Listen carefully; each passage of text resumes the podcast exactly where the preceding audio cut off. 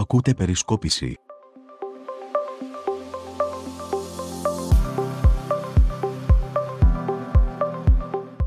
Ένα ακόμη επεισόδιο του πρώτου podcast της Συμμαθίας, του podcast που έχει τον τίτλο «Με το Νί και με το Σίγμα είναι μαζί σας». Στα μικρόφωνα είναι ο Νίκος Μπρουσκέλης και ο Σίμος Τάμογλου. Το Νί και το Σίγμα κατά αντιστοιχείαν. Χαίρετε. Χαίρετε. Τι κάνετε; Μπαίνω στο ψητό και άσε τον πρόλογο. Για μία ακόμη φορά. Να, συ- να ξεκινήσουμε λοιπόν. Λοιπόν, το πρώτο που θα αναφέρω είναι η αποπομπή από το κυβερνητικό σχήμα του Υπουργού Γεωργίας, Αγροτικής Ανάπτυξης λέγεται τώρα, ξέρεις, ε, του κυρίου Λιβανού. Βλέπω το μάθες το όνομα, γιατί άμα πάω 5-6 επεισόδια πιο πίσω δεν θυμόσουν ούτε το όνομα. Τώρα το μάθες, έτσι. Δεν θυμόμουν το όνομα. Για εξήγησέ μας όμως Μα το δεν λόγο. τον ήξερα ότι είναι Υπουργός Γεωργίας ο άνθρωπος αυτός. Εξήγησέ μας και το λόγο όμως που το μάθες το όνομα. Το έμαθα γιατί έγινε ντόρος. Εγώ δεν ήξερα ότι ο άνθρωπος αυτός είναι υπουργός Γεωργίας. Τέτοια τεράστια προσφορά στον τόπο είχε. Θα μας λείψει. Γιατί το λες αυτό; Σε σένα μπορεί να μην λείψει. Δεν φημίζεσαι για τα πολλά σου στρέμματα, το έχουμε ξαναπεί. Στους αγρότες μπορεί να λείψει. Γιατί θα λείψει στους αγρότες; Ε, μπορεί να λείψει, ξέρω εγώ. Ε, δεν νομίζω. Ε, ο Μητσοτάκης λοιπόν αποπέμπει στις αρχές της εβδομάδας τον Υπουργό Γεωργίας, γιατί πήγε σε μια σύσκεψη στη Σπάρτη και βγήκε εκεί ένας πρώην Υπουργός της Νέας Δημοκρατίας του Καραμαλή, της περίφημης περίοδου 4-9, της περίοδου που κόζεται τη χρεοκοπία στη χώρα, και βγήκε με περισσό θράσος. Ήταν και άλλοι φίλοι και, φυτο, και φίλοι από εδώ, ε. Και ο Λικουρέντζος ήταν, του Ελγά νομίζω είναι αυτός ο κύριος, ε, που έρχεται και πολλές φορές στην Ημαθία τον έχω δει. Ναι, αυτόν τον πήρε εξόφαλτσα όλη η κατάσταση. Και έχει και πολιτικούς φίλους στην Ημαθία ο Λικουρέντζος. Και άλλοι εκεί παρατρεχάμενοι και χασχογελούσαν επειδή ο Δούκα είπε ότι τους πήγαμε στην Ηλία με τα καμένα το 7 με τις βαλίτσες τα λεφτά και τους εξαγοράσαμε. Και χασχογελούσαν όλοι. Έτσι ακριβώς δεν το είπε, δεν είπε τους εξαγοράσαμε. Έτσι ακριβώς το είπε. Δεν, Και θα λέει- σου βάλω το, και θα λέει σου ένας βάλω από τους- το απόσπασμα. Σε δεν είναι παρακαλώ, έτσι. σε παρακαλώ, Θα μην σου βάλω το ξεπλέεις τώρα απόσπασμα. δεξιά. Άσε Πάλι- τώρα αυτά και μην πάλι ξεπλέεις την δεξιά. δεξιά εγώ. Λοιπόν, ξεπλέεις δεξιά κανονικά. Λοιπόν, Θα και σου βγαίνει βάλω και το ένας από τους απόσπασμα. παρατρεχάμενους εκεί, του Υπουργού δεν ξέρω πιανού. Λοιπόν, μα τι ωραία χρόνια. Όχι ωραία χρόνια. Εποποιία είπε. Όχι, αυτό το είπε ένας από τους παρατρεχάμενους και γελούσαν όλοι μαζί καμιά δεκαπενταριά που ήταν μέσα. Ξέρανε όλοι ότι τους έγραφαν τα μέσα ενημερώσεως. Η στοιχομηθεία βγήκε σε κανάλι, σε τοπικό κανάλι, σε τοπικά κανάλια μάλλον, της Λακωνίας. Το πήρε αργότερα όμως σε ένα site της Ηλίας και τους έκανε βούκινο. Ο δε υπουργός που αποπέμφθη είπε ότι ήταν υποποιία πράγματι αυτό που κάνετε τότε το 2007 που μοιράζετε λεφτά με τις με τις βαλίτσες στην, ε, σε όποιον μιλούσε ελληνικά και δεν μπορούμε να σας φτάσουμε εμείς με τίποτα.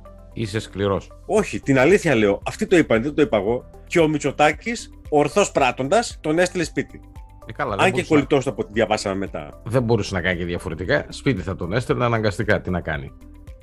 Το πιο ωραίο πάντως από όλο αυτό το πράγμα, το πιο ωραίο σε εισαγωγικά, είναι κάτι το οποίο θυμήθηκε μια δημοσιογράφος της εφημερίδας Πρώτο Θέμα, η οποία δεν είχε σχέση εκεί με την περιοχή και τότε είχε κάνει έτσι και είχε πάρει λεφτά. Τα οποία φυσικά τα επέστρεψε μετά η γυναίκα, έτσι. Για να δείξουν με πόσες τρύπες λειτουργούσε το, το σύστημα. Λες να έγιναν και τα ίδια και στην, ε, και στην Εύβοια φέτος; Όποιος ήθελε πήγαινε Δεν έκανε ξέρω αίτηση. αν έγιναν στη- τα ίδια στην Εύβοια ή αλλού. Αυτή είναι μια παραδοχή κοινική απολύτως και δείχνει τη λογική της τότε κυβέρνησης σε απόλυτο βαθμό, η οποία με τη, με τη λογική των ακραίων παροχών οδήγησε τη χώρα στη χειροκοπία του 2009. Δεν είναι και η μοναδική κυβέρνηση όμως η οποία έκανε και ακραίες παροχές. Δεν είναι και η μοναδική, αλλά είναι η κυβέρνηση η οποία έκανε τα περισσότερα, τα χειρότερα, τα εσχρότερα και γι' αυτό οδήγησε και στη χρεοκοπία. Όλοι δίνανε και όλοι έχουν την, προ... την πελατειακή Καμία όμως αυτή- κυβέρνηση άλλη δεν οδήγησε τη χώρα στη χρεοκοπία. Η Καμία- συγκεκριμένη την οδήγησε. Καμία άλλη κυβέρνηση δεν βγήκε. Μάλλον τα μέλη καμίας άλλης κυβέρνησης δεν βγήκαν να μιλήσουν έτσι. Γιατί εκείνοι Ναι, ξέρουν καλά. να κρύβονται. Συνέχισε το ξέπλυμα εσύ της δεξιάς. Ε, εντάξει, εγώ θα το συνεχίσω. Εγώ Συνέχισε θα το. το συνεχίσω. Θα το συνεχίσω. Δεν θα Μην σε ανησυχείς. ακολουθήσουμε στον ολιστηρό σου δρόμο. Ε, Όλη στηρό είναι ο δρόμος αυτός δηλαδή. Ολιστηρότατο είναι. Θα φορέσω χιονολάστιχα. Δεύτερο θέμα που θα βάλω είναι το θέμα της Ουκρανίας. Όπως ξέρετε όλοι, τα πράγματα είναι πάρα πολύ δύσκολα. Ε, διάβαζα ένα δημοσίευμα σήμερα το πρωί από ξένο μέσο, όπου μιλούσε για τα πέντε σενάρια εκτόνωσης της κρίσης. Δεν ξέρω πώς μπορεί να εκτονωθεί αυτή η ιστορία. Εγώ βασικά βρίσκω όλο αυτό που κάνει η Ρωσία λίγο προσχηματικό, θα έλεγα. Ε, δεν ξέρω με ποιο θα, με ποιο θα μαλώσει η Ρωσία. Οι Αμερικάνοι διάβασα ότι φύγανε. Αλήθεια είναι. Ε, φύγανε. Εντάξει. Δεν φύγανε, εκεί δίπλα είναι. Εκεί δίπλα είναι, δεν φύγανε οι Αμερικάνοι. Εδώ και 20 χρόνια είναι εκεί δίπλα. Το, το δίπλα που εννοείς; Από την Ουκρανία από δίπλα είναι. Τι είναι η Πολωνία. Δύο βήματα. Ε, και τι να κάνουμε, τους εξαφανίσουμε επειδή δεν βολεύει το Ρώσο, ο οποίος ξαφνικά θυμήθηκε δηλαδή τώρα ο Πούτιν να ξαναγίνει υπερδύναμη η Ρωσία; Ε, δεν θυμήθηκε τώρα, εντάξει, απλά τους πήρε τους Ρώσους καμιά 25 χρόνια μέχρι να συνέρθουν. Αυτό είναι όλο. Και με το που συνήρθαν, καταλάβαν ότι οι Αμερικάνοι και οι υπόλοιποι Δυτικοί δεν κρατήσαν το λόγο τους. Θα μου πεις, κρατάς το λόγο σε τέτοιες περιπτώσεις; Όχι. Για ποιο πράγμα δεν κρατήσαν το λόγο τους, το 1988-1989 γινόντουσαν κάτι συνομιλίες, αν θυμάσαι. Είμαστε λίγο μεγαλούτσικοι σε ηλικία και τα θυμόμαστε. Αυτά καλά, οι νεότεροι δεν τα ξέρουμε. Και οι συνομιλίες σχετίζονταν με τον τρόπο τον οποίο θα γινόταν η επανένωση της Γερμανίας και θα φύγουν και τα ρώσικα στρατεύματα, τα σοβιετικά τότε, από την Ανατολική Ευρώπη. Και οι Δυτικοί είχαν δώσει μια υπόσχεση. Αλλά αυτά τώρα είναι. Όχι, δεν είναι. Αυτά είναι ιστορία. Ε. Δεν είναι. Ε, είναι ιστορία και είναι. Μην ξεπλένεις τώρα τους Αμερικάνους κι εσύ. Όχι, δεν ξεπλέναν τους Αμερικάνους. Απλά βρίσκω λίγο προσχηματικό αυτό που κάνουν οι Ρώσοι. Δεν είναι προσχηματικό καθόλου. Οι Ρώσοι, ε, οι Ρώσοι βλέπουν ότι, ότι ο ζωτικός τους χώρος μειώνεται και ανησυχούν. Τώρα θα μου πεις: Έχουν δικαίωμα να το κάνουν αυτό και να επεμβαίνουν και να λένε, ας πούμε, η Ουκρανία θα έρθει με εμάς ή θα πάει με τον ΝΑΤΟ ή με τον ένα ή με τον άλλο. Όχι, φυσικά και δεν το έχουν. Αλλά πλέον αισθάνονται δυνατοί, είναι δυνατοί, δεν αισθάνονται μόνο οπότε θέλουν να επιβάλλουν τη θέλησή τους. Πιστεύεις ότι οι δυτικές δυνάμεις θα μπορούν, μπορούν στη φάση αυτή, έτσι πως είναι η κατάσταση αυτή τη στιγμή, να αποτρέψουν την, την εισβολή, πείθοντας τον, τον Πούτιν; Παράδειγμα, πείθοντας για ποιο, με ποιο επιχείρημα ότι το κόστος που θα υποστεί η Ρωσία θα υπερβεί τα ωφέλη; Κοίτα, ο Πούτιν είναι πανέξυπνος, διάολος είναι. Είναι 500% σίγουρο ότι τα έχει ήδη βάλει όλα κάτω και έχει δει τι γίνεται. Και έχει κρατήσει και στο πίσω μέρος του κεφαλιού του και την ε, υπόσχεση να το πω, πώς να το πω τώρα του Biden, ο οποίος και αυτός είναι γάτα, δεν είναι γάτα χθεσινός ο Biden. Έχει στο πίσω μέρος του μυαλού του λοιπόν ότι ο Nord Stream 2 δεν θα λειτουργήσει εύκολα. Και να μην ξεχνάμε ότι ο Nord Stream 2 κουβαλάει αέριο χωρίς ενδιάμεση χώρα από τη Ρωσία στη Γερμανία. Θα μπορούσαν, το άλλο ερώτημα, θα μπορούσαν το ΝΑΤΟ και η Ρωσία, κατά τη γνώμη σου, να συνομολογήσουν μια νέα συμφωνία ασφαλείας; Τι εννοώ δηλαδή, να, να σου να εξηγήσω. Οι δυτικές δυνάμεις έχουν καταστήσει σαφές ότι δεν πρόκειται να υποχωρήσουν από βασικές αρχές όπως η κυριαρχία και η ταυτική ακαιρεότητα της Ουκρανίας και το δικαίωμά της να επιδιώξει την ένταξή της στο ΝΑΤΟ, το οποίο πρέπει να έχει ανοιχτή πόρτα σε κάθε χώρα που επιθυμεί να ενταχθεί. Όμως, οι ΗΠΑ και το ΝΑΤΟ έχουν αποδεχθεί ότι θα μπορούσε να βρεθεί κοινό έδαφος σε ευρύτερα ευρωπαϊκά συστήματα ασφάλειας. Αυτό δηλαδή θα μπορούσε να περιλαμβάνει την αναβίωση των συμφωνίων ελέγχου των εξοπλισμών για τη μείωση του αριθμού των πυράβλων και στις δύο πλευρές, την ενίσχυση με τον οικοδόμησης εμπιστοσύνης μεταξύ ρωσικών και ανατολικών δυνάμεων, τη μεγαλύτερη διαφάνεια όσον αφορά τις θεωρητικέ ασκήσεις και τη θέση των πυράβλων και τη, τη θέση των πυράβλων και τη συνεργασία για τις δοκιμές αντιδορυφορικών όπλων. Αυτό το σενάριο, όποιος το έχει γράψει, έχει μικρό οπτικό πεδίο. Αυτό το σενάριο θα λειτουργούσε αν, υπήρχαν, αν ήταν μόνος τους η Ρωσία και η Αμερική. Μην ξεχνάς ότι τώρα είναι στο παιχνίδι και η Κίνα. Τη στιγμή αυτή μιλάμε για ένα τριπολικό σύστημα που αναδύεται. Στο τέλος μπορεί να μείνει πάλι διπολικό και τη θέση της Ρωσίας να την πάρει η Κίνα. Δεν το ξέρουμε. Αλλά μια οποιαδήποτε συμφωνία με, μεταξύ των δύο, τι να το κάνεις άμα αφήσεις έξω την Κίνα; Κατάλαβες θέλω να σου πω; Ένα άλλο σενάριο ε, αναφέρει ότι η Ουκρανία θα μπορούσε να γίνει ουδέτερη όπως η Φιλανδία. Θα μπορούσε να γίνει αυτό. Θα το δεχτούν οι Ουκρανοί αυτό; Η οποία, να υπενθυμίσω, υιοθέτησε επίσημη ουδετερότητα κατά τη του ψυχρού πολέμου. Που ήταν ανεξάρτητο, κυρίαρχο και δημοκρατικό κράτος και παράμεινε και παραμένει μέλος εκτός του ΝΑΤΟ. Η Φιλανδία για ποιο λόγο έγινε έτσι; Οι Ρώσοι μπαινοβγαίνανε μέχρι πριν από 100 χρόνια στη Φιλανδία. Ό,τι ώρα γουστάρανε μπαίνανε, τώρα γουστάρανε βγαίνανε. Και γι' αυτό οι Φιλανδοί το αποφασίσαν αυτό, γιατί γνωρίζανε πολύ καλά ότι δεν θα τους προστατεύσει καμία Αμερική, που τότε εντάξει ήταν και δεν ήταν όπως είναι σήμερα. Δεν θα τους προστάτευε, ας πούμε, καμία Αγγλία και καμία Γαλλία τότε. Και γι' αυτό αποφάσισαν την ιδιαιτερότητα, γιατί οι Ρώσοι είναι, ανοίγουν την πόρτα και περνάνε στη Φιλανδία. Το ίδιο θα κάνει και η Ουκρανία, ναι. ίσως. Αλλά θα το δεχθούν. Επιλογές φαίνεται ότι υπάρχουν. Διάβλη διαλόγου φαίνεται ότι υπάρχουν. Βέβαια, οι δυτικές δυνάμεις είπαν τους υπηκόους τους να σηκωθούν να φύγουν άμεσα. Φοβούμενοι ότι μέσα στη βδομάδα ο Πούτιν θα παρέμβει. Θα κάνει ντου δηλαδή.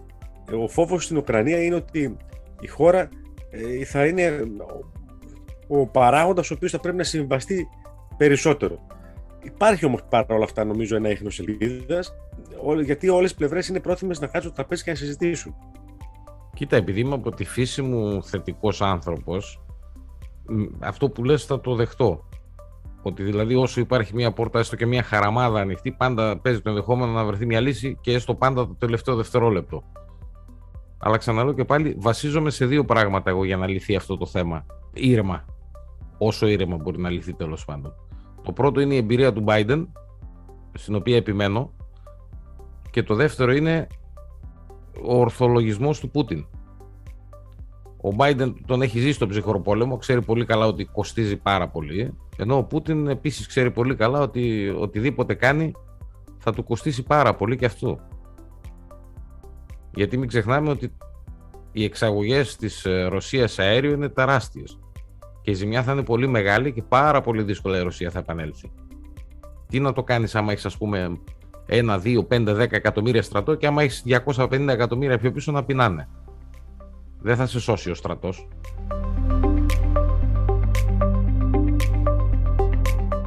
Ε, μια που είπες για ενέργεια, τι γίνεται με το θέμα της ενεργειακής κρίσης και της ε, τρομερής ακρίβειας, να σου πω κάτι, μου ήρθε ο λογαριασμός ρεύματος. Να το χαίρεσαι.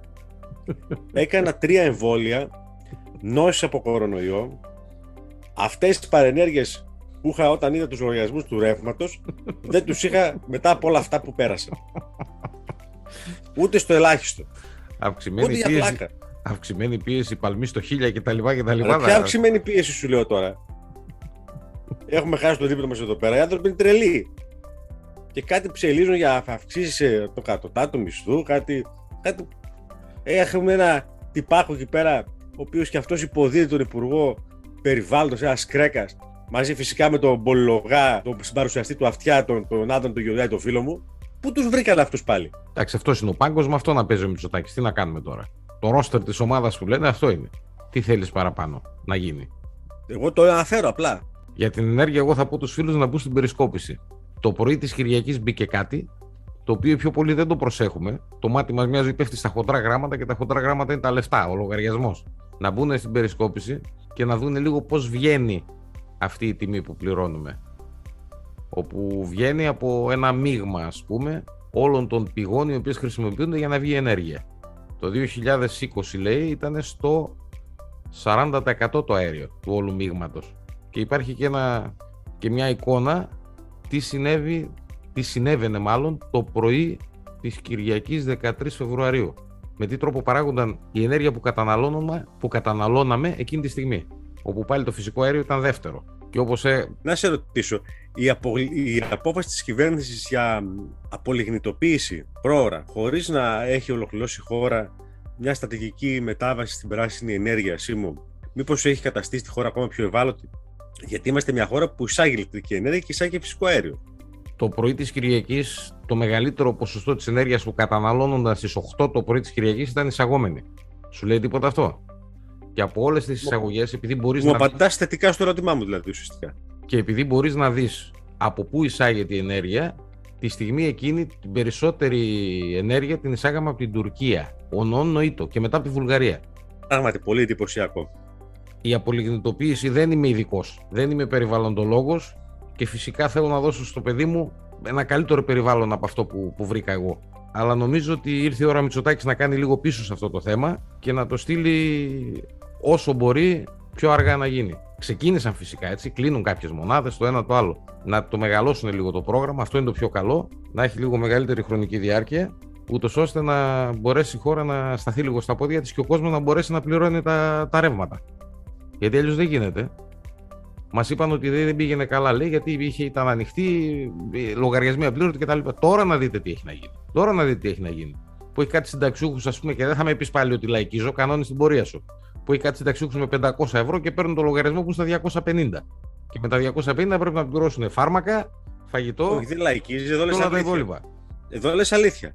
Η κυβέρνηση θα πρέπει να κοιτάξει πάρα πολύ σοβαρά, πάρα, πάρα πολύ σοβαρά και άμεσα τους πιο ευάλωτους.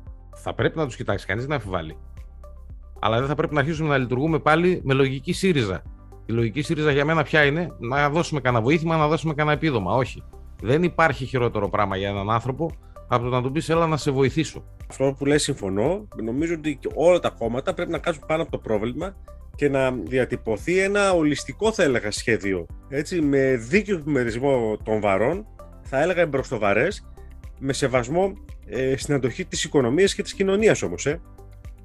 Φυσιολογικά αυτό δεν το συζητάμε αλλά δεν νομίζω κιόλας ότι θα υπάρξει κόμμα το οποίο αν ο Μητσοτάκης φέρει ένα νόμο στη Βουλή και τους πει παιδιά με βάση αυτόν τον νόμο θα πάμε λίγο την απολιγνητοποίηση λίγο πίσω ας πούμε λόγω της κατάστασης οικονομικής και λόγω της γενικότερης κατάστασης με τα αέρια κτλ. κτλ. Δεν νομίζω ότι θα υπάρξει κόμμα στην Ελλάδα το οποίο θα καταψηφίσει αυτόν τον νόμο.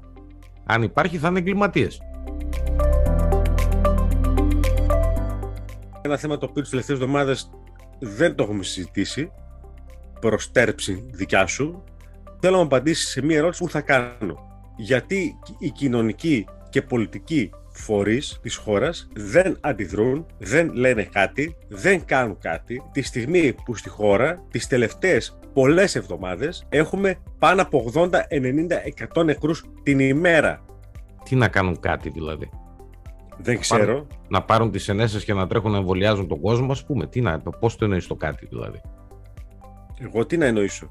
Έτσι όπως το ρωτάς, αυτό προσπαθώ να καταλάβω. Να κάνουν κάτι, τι να κάνουν τα κόμματα, δηλαδή και οι φορείς και το ένα. Να πιέζουν την κυβέρνηση, καταρχήν να απαντηθεί το ερώτημα. Ξέρεις, σήμερα βγήκε ο Παυλάκης, ο ερευνητής, ο γιατρός από την Αμερική, που είναι υψηλού κύρους άνθρωπος από ό,τι φαίνεται, και είπε ότι η Ελλάδα είναι μέσα στις 10 πρώτες χώρες σε θανάτους στον κόσμο. Αυτό δεν αγγίζει κανένα φορέα δηλαδή. Εντάξει, αυτό Άντε, την κυβέρνηση δεν, δεν την αγγίζει, η οποία ακολουθεί το μότο του Γεωργιάδη μη σώσουν και εμβολιαστούν. Άλλους φορείς κοινωνικούς, πολιτικούς αυτό το πράγμα δεν τους αγγίζει δηλαδή. Να πιέσουν την κυβέρνηση καταρχάς να εξηγήσει με επιστημονικούς όρους η επιστημονική κοινότητα γιατί συμβαίνει αυτό το πράγμα.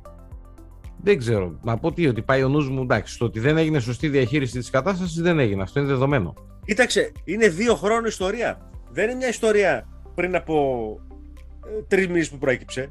Και εδώ φτάνουμε στο σημείο και είμαστε πρώτε θέσει παγκοσμίως σε νεκρούς. Άρα αυτό κάτι σημαίνει. Τι σημαίνει, Μπορεί να μην δουλεύει το Εθνικό Σύστημα Υγείας καλά, Μπορεί να μην έχουμε καλή νοσηλεία, ξέρω εγώ τι μπορεί να είναι. Όλα παίζουν ρόλο. Όλα. Δεν έχεις άδικο σε αυτό. Δηλαδή θα πρέπει κάποια στιγμή, όχι κάποια στιγμή, άμεσα και όλα θα πρέπει να, να το ψάξουν αυτό. Εμένα Σίμω αυτό το πράγμα, το γεγονός ως γιατρό, με τρελαίνει και με, με, με θλίβει απλά, με συντρίβει. Ε, τι ως γιατρός, δεν ανάγκη να είσαι γιατρός. 80 τη μέρα είναι 3-8-24, 2.400 άνθρωποι το μήνα. Ένα χωριό μεγάλο είναι. Οι εμβολιασμοί το μεταξύ έχουν πέσει στα τάρταρα ξανά. Πίσω του σχολιάζει, πίσω του λέει τίποτα. Και πίσω του κάνει, κάνει κάτι. Και όλα ωραίο και καλά. Θα συνεχίσουμε έτσι, στο ρυθμό αυτό δηλαδή;